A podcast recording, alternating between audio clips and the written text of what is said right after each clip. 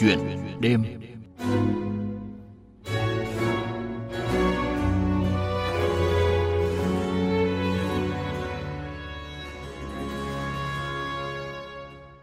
Thưa quý vị, thưa các bạn, chàng thanh niên 9X Đồng Việt Huân sau khi tốt nghiệp Đại học Nông Lâm tỉnh Thái Nguyên đã chăn trở rất nhiều khi quyết định sang Israel vừa học vừa làm. Vì khi ấy, gia đình chỉ có một đồi chè cho thu nhập không ổn định. Tu nghiệp một năm ở Israel với ý định ban đầu là tích lũy kinh nghiệm và tìm kiếm cơ hội việc làm. Nhưng cách làm nông nghiệp công nghệ cao ở đây đã khiến anh Huân thay đổi suy nghĩ, quyết tâm tiết kiệm tiền và trở về quê hương. Sau khi bàn bạc với gia đình, anh đã mạnh dạn phá bỏ đồi chè đang xanh tốt để cải tạo, làm đường đồng mức, đào ao, lên luống và thử trồng cây ăn quả. Sau ba lần thử nghiệm, đến nay đồi cây ăn quả của anh đã có nhiều loại quả cho trái quanh năm như mít, ổi, bưởi và tạo thu nhập ổn định cho gia đình. Cá nhân anh được nhận giải thưởng lương định của năm vừa rồi. Chuyện đêm hôm nay, mời quý vị và các bạn nghe phóng viên Mai Hạnh trò chuyện với anh Đồng Việt Huân, Phó Bí thư Đoàn thị trấn Giang Tiên, huyện Phú Lương, tỉnh Thái Nguyên, Ủy viên Ủy ban Hội Liên hiệp Thanh niên huyện Phú Lương về kinh nghiệm làm nông nghiệp công nghệ cao mà anh đã tích lũy được trong quá trình tu nghiệp tại Israel. Trân trọng cảm ơn anh Đồng Việt Huân nhận lời tham gia chuyện đêm trong chương trình Thức cùng VOV hôm nay. Lời đầu tiên ờ, cho phép tôi xin gửi lời chào đến ờ, biên tập viên Mai Hạnh và các ờ, quý vị thính giả đang nghe đài. Thưa anh, vì sao sau khi tốt nghiệp Đại học Nông lâm Thái Nguyên thì anh lại quyết định sang Israel tu nghiệp? À, sau khi ra trường thì tôi cũng đắn đo mình sẽ tiếp tục theo con đường đi học chuyên môn hay là mạnh dạn đi đăng ký tu nghiệp sinh tại Israel. Ờ, trước khi suy nghĩ ờ, đăng ký đi ờ, tu nghiệp sinh tại Israel thì tôi cũng trao đổi với các anh chị đi trước là về công nghệ, về khí hậu, việc làm, lối sống, ăn ở, rồi đi lại học tập. Tất cả những cái gì thì anh chị cũng đã trải qua đều chia sẻ. Thì sau đó thì tôi đã trao đổi và xin phỏng vấn tại trung tâm liên kết đào tạo quốc tế tại trường đại học Nông Lâm Thái Nguyên. Thì tôi đã trúng tuyển đi tu nghiệp sinh tại Israel một năm. Ờ, cái quyết định này thì ờ, đối với riêng bản thân tôi thì đó cũng là một sự táo bạo. Ờ, thứ nhất là mình đang đi học dưới mái trường ở đại học lung lâm trao đổi với bạn bè, thầy cô là bằng ngôn ngữ tiếng việt của mình. Nếu mà mình suy nghĩ sang bên Israel thì thứ nhất là đất khách kinh người, bạn bè thì cũng không được nhiều và ngôn ngữ tiếng Anh thì mình chưa được giao tiếp nhiều. Với cái nắng nóng bên Israel từ 42 cho đến 45 độ thì đấy cũng là một cái thách thức và cũng là một uh, rào cản lớn khi mình uh, thích ứng với uh, địa lý khí hậu ở bên đất nước Israel. À, vâng, như anh vừa chia sẻ thì đây là một quyết định đầy táo bạo với nhiều rào cản. Vậy khi qua Israel, anh đã có thể vượt qua và học tập như thế nào để tích lũy những kinh nghiệm làm nông nghiệp công nghệ cao, thưa anh?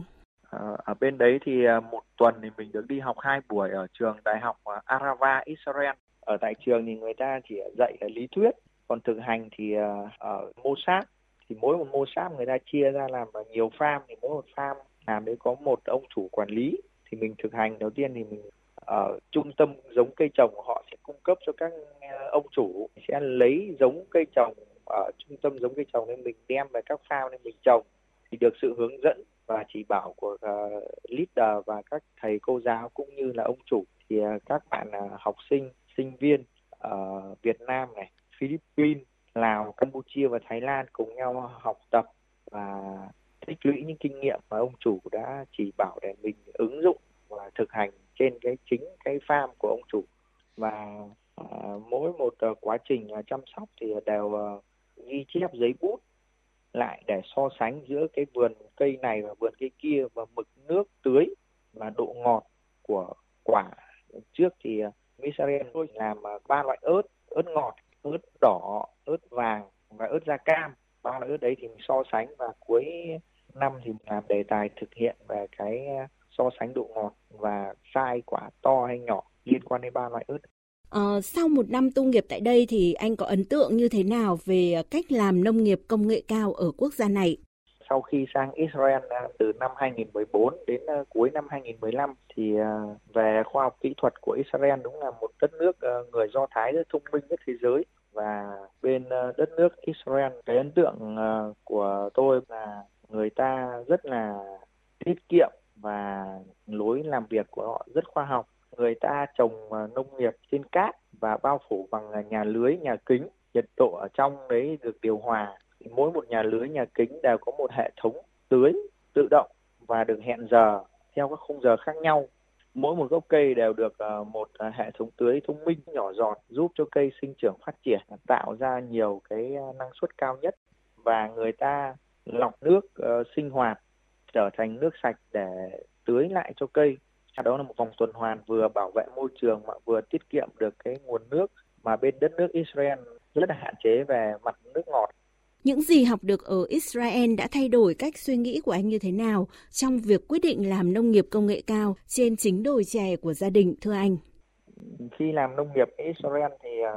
một nền nông nghiệp à, công nghệ cao rất là hiện đại và các cây cối đều được sinh trưởng phát triển dưới ánh nắng rất là khắc nghiệt. À, tại sao ở đất nước Việt Nam mình thì à, là nhiệt đới gió mùa, có mưa, có nắng, thời tiết rất là thuận lợi. Tại sao bên Israel thì người ta rất là nắng nôi và ít có mưa mà người ta vẫn trồng được? Thì ờ, mạnh dạn suy nghĩ và mong muốn là về nhà mình áp dụng được khoa học công nghệ kỹ thuật ở bên ờ, đất nước bạn và với cái mảnh đất quê hương của mình. Thì sau khi trở về quê hương thì với cái nắng nóng oi bức và cái trồng chè ở trên ờ, vùng đất Thái Nguyên thì cái mảnh đồi của nhà tôi thì nó cao mà mực nước thì lại không thể tưới tới mà lại rất là vất vả. Công lao động thì cũng đã ấp ủ giấc mơ thì bên Israel có thể người ta áp dụng được. Đồng bằng thì mình có thể thay đổi mình có thể áp dụng được trên cái đồi của mình thì cũng đã tìm tòi và lắp đặt hệ thống tưới. Tôi ờ, đã phá bỏ cái ờ, giống chè trung du trồng ở trên cao ấy, rất là khó chăm sóc cho nó. Thì tôi ờ, mạnh dạn đầu tư thuê máy xúc và tạo ờ, các ờ, luống và các đường đồng mức để trồng cây, để áp dụng khoa học kỹ thuật vào là tưới từng gốc cây, những cái giọt nước từ ờ, đào ao để mình thực hiện cái giấc mơ của mình là tại sao bên Israel làm được mà tại sao mình không ứng dụng được để thực hiện cái trồng cây đem lại năng suất cao mà hạn chế cái sức lao động của mình để làm sao cây cối sinh sôi phát triển mà lại tạo thu nhập và công an việc làm cho bản thân và gia đình của mình. Thưa anh, khi phá bỏ đồi chè trung du như vậy thì anh có bị gia đình phản đối hay không? Ờ, đầu tiên ờ, thì ờ, cũng đề xuất cái ý tưởng với gia đình thì bố mẹ thì cũng bảo là thế bây giờ lấy đâu nguồn thu làm thế nào mà kinh phí đâu? Và là kinh phí thứ nhất là mình đã tiết kiệm được một phần ở bên Israel. Tôi sang bên đấy thì cũng vừa học vừa làm thì cũng tiết kiệm được một số vốn nhất định. Cái thứ hai là với ờ, cái mảnh ờ, đồi đấy thì mình cũng ờ, mạnh dạn và xin ý kiến của bố mẹ và chính quyền địa phương đã thực hiện thì cũng đã cải tạo và hiện tại là trồng ổi với trồng bưởi thì cũng sau 13 14 tháng thì ổi đã cho thu hoạch thì lấy ngắn nuôi dài thì cũng đã đáp ứng được cái nhu cầu phục vụ của công việc của mình và cũng như là hiện tại thì bây giờ cũng đã cung cấp được hoa quả nông sản sạch cho các cửa hàng cũng như là quanh khu dân cư.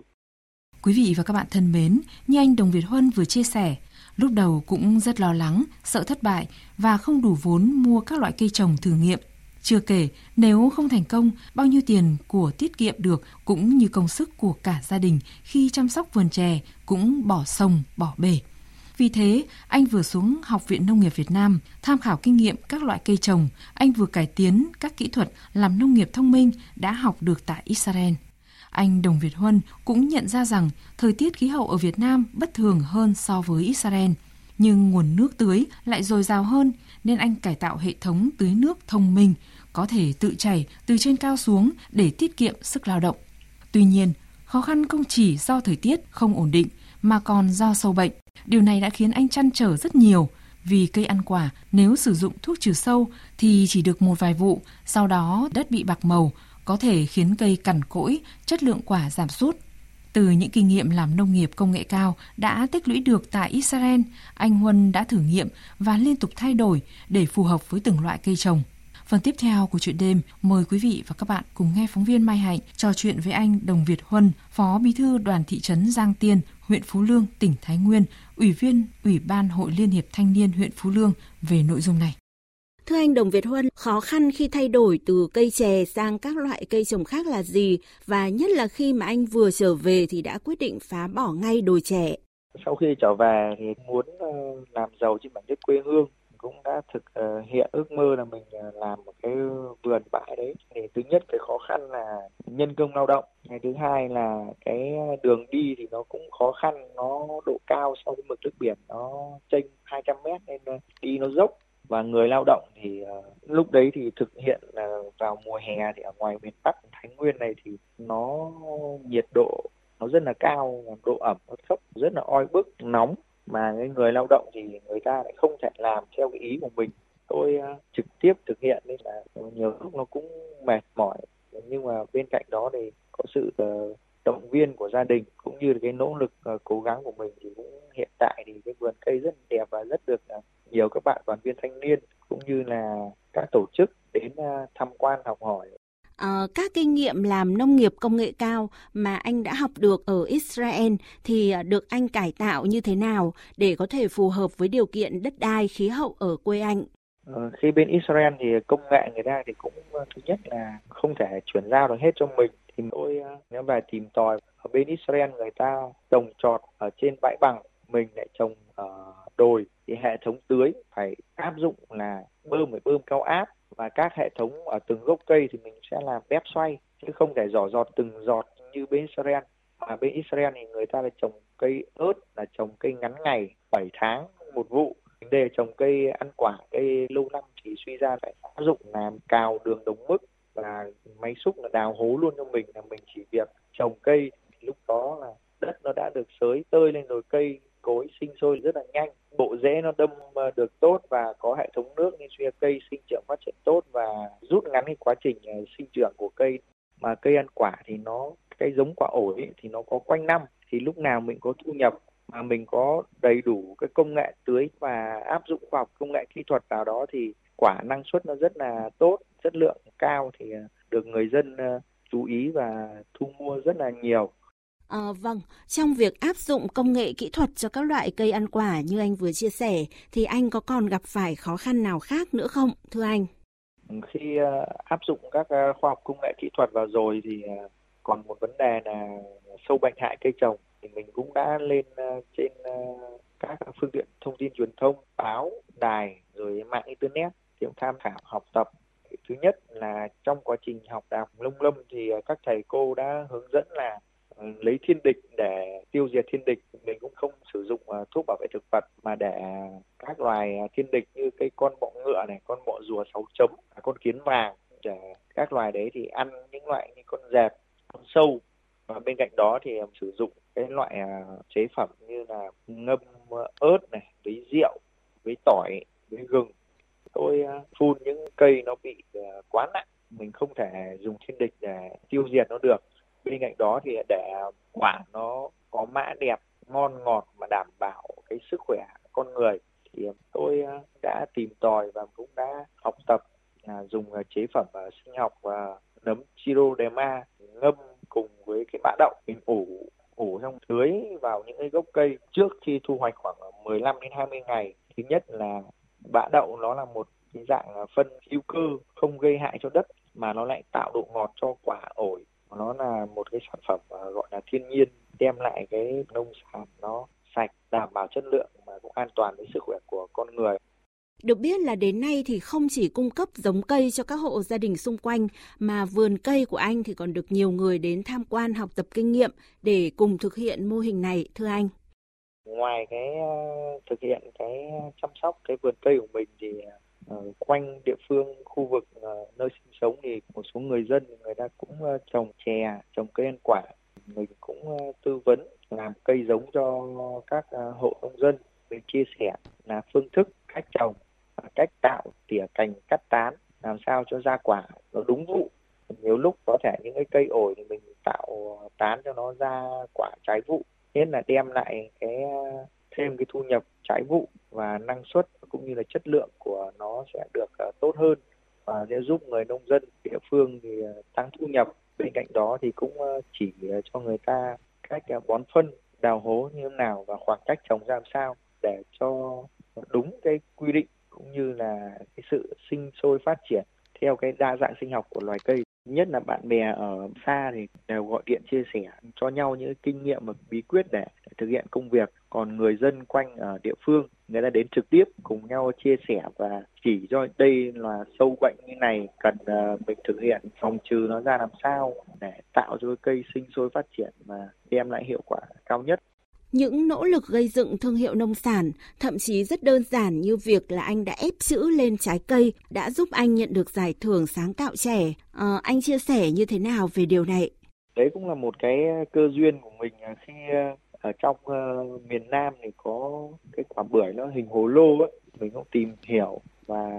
hỏi trên uh, mạng thì cũng có người chia sẻ mà là ngoài Bắc thì mình ờ, không thể làm được cái quả bưởi da xanh. Thì cuối năm thì ở ngoài Bắc là có cái quả bưởi diễn thì nó chín vào cái vụ Tết. Mình cũng đã tìm hiểu và mình đã ờ, đặt mua những cái khuôn ở trong uh, thành phố Hồ Chí Minh. Cái năm đầu tiên thì cũng là rất là khó khăn thì mình chưa biết lựa chọn là quả nó như thế nào. Bao giờ mình đặt vào khuôn và cành lá và tại sao sao để nó căng khuôn và nó đẹp nhất. Sau một năm thì mình rút kinh nghiệm ra thì đến ờ, bây giờ thì ờ, dịp Tết Nguyên đán hàng năm thì mình cho ra thị trường từ 100 đến 200 quả bưởi khuôn với giá trị ờ, gấp 5 đến gấp 7 lần so với những cái quả bưởi bình thường. Chọn được những cái quả nó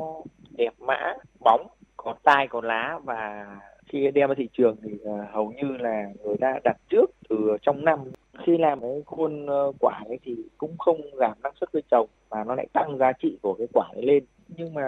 những cái khuôn này mình phải có phương pháp là mình phải à, bắt vít cho làm sao cho nó khéo nó không bị rụng quả và không bị rụng lá mà mình bọc làm sao để tránh à, côn trùng và cái con à, ruồi vàng nó đốt sẽ gây hại cho quả và sẽ bị rụng quả thối quả. Vâng, trân trọng cảm ơn anh về những chia sẻ trong chuyện đêm hôm nay. Thưa quý vị và các bạn, cùng với việc ứng dụng các biện pháp canh tác nông nghiệp thông minh, anh Đồng Việt Huân đã tìm hiểu thêm nhiều cách diệt trừ sâu bọ bằng các loài thiên địch hoặc dùng tỏi, ớt cũng như sử dụng các loại mái che hạn chế ảnh hưởng của mưa bão đến cây trồng. Ngoài ra, những loại trái cây có chữ tài, lộc được thu hoạch và bán vào dịp Tết vừa qua đã được anh Đồng Việt Huân thử nghiệm ép chữ bằng các loại khuôn nhựa mà anh học theo trên mạng. Anh Huân cho biết ban đầu thấy người ta làm cũng ham làm theo nhưng bị thất bại vì không canh được thời điểm ép khuôn làm dụng cả quả non. Sau khi tìm mua được khuôn của một vài hộ nông dân trong Nam và được chia sẻ kinh nghiệm ép khuôn, anh đã thành công và tăng được thu nhập từ các loại quả có hình hồ lô, thỏi vàng, ép chữ, tài, lộc. Giờ đây, anh còn hướng dẫn các đoàn viên thanh niên trong thị trấn Giang Tiên cùng thực hành kỹ thuật này để Tết năm nay có thể đưa ra thị trường nhiều loại trái cây có hình dạng và chữ nổi độc đáo hơn nữa. Kết thúc chuyện đêm hôm nay, xin dành tặng anh Đồng Việt Huân ca khúc Phú Lương miền quê yêu dấu do Tam Ca Nam trình bày.